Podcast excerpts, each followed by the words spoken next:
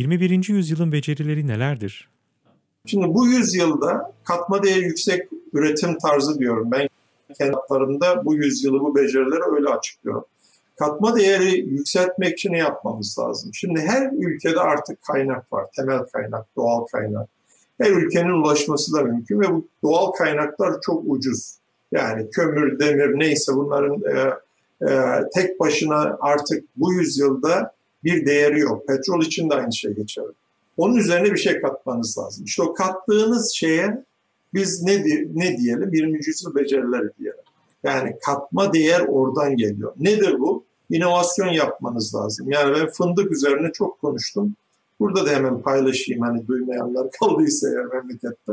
Biliyorsunuz Türkiye fındıkta dünya şampiyonu. Yani bizden çok fındık üreten yok biz tekeriz.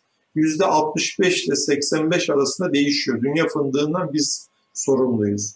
Şimdi bu kadar tekel olduğunuz bir alanda ve dünyada işte Paris'ten de arkadaşımız katılabilir bana. Ben New York'tan biliyorum. Eğer bir çikolatanın içinde fındık varsa o kıymetli oluyor. Yani fındık çok kıymetli. İçine girdiği her şeye değer katıyor. Peki dünyada fındıktan biz ne kadar kazanıyoruz ve bizden fındığı alıp katma değer koyan diğer ülkeler ne kazanıyor? Baktığınız zaman fındıkta biz en fazla kazandığımız zaman 3 milyar dolar kazanıyoruz senede. Peki bu, bu fındık en çok kullanan, pazarlayan şirketin adını vermeyeyim ama hepiniz sofralarınızdan tanıyorsunuz. Sabahları geliyor sofralara. O, fın, o şirketin yıllık geliri 12 milyar dolar. Bu verdiğim veriler de birkaç yıl önceki veriler. Yani alıyor bizden fındığı, tekel onlar da alıp işleyen.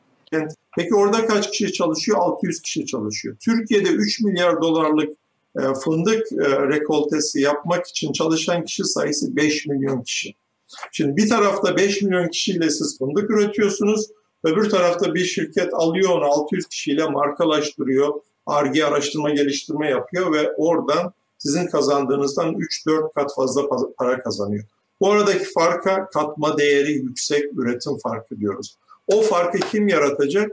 Siz gençler yaratacaksınız. Nasıl yaratacaksınız? Bu biraz önce sözünü ettiğim becerilerle. O halde tek tek gidelim. Eleştirel düşünce neden önemli? Eleştirmeden bir şeyin yerine yenisini koyamazsınız. Yani itiraz etmeden, eleştirmeden şu eksiktir, bu bunun noksanı var demeden inovasyon olmuyor. Bütün dünyadaki inovasyonun başlangıç noktası eleştirel düşünce. Dolayısıyla hayata bakarken yani ben bunu olduğu gibi nasıl kabul ederim şeklinde değil, değil ya bunu nasıl daha iyileştiririm diye bakmanız lazım. O yüzden soru sormak önemli. Problem çözme. Meselelere yaklaşırken sadece işte doğru şıkkı işaretlemek yetmiyor impossible task dediğimiz imkansız e, beceriler vardır. Yani sorun cevabı olmayan sorularla çocuklara bunları öğretiyorlar batıda. E, problem çözme becerisini. Çünkü sebat dediğimiz kavram o kadar önemli ki burada. Problemi çözüyorsun. Şimdi tıp öğrencisi var mesela e, içimizde, matematik öğrencisi var içimizde. Sizler bunu çok iyi biliyorsunuz. Yani insanlar problem, zor problemleri çözmekten vazgeçseydi inovasyon olur muydu, gelişme olur muydu? Olmazdı. Sebat edeceksiniz, sürekli uğraşacaksınız. İşbirliği. Artık tek başına hiçbir şey olmuyor. Bakın bu programın hazırlamışında bile arkada bir ekip var, bir işbirliği var. Yani bir arada problem çözme becerisi çok önemli.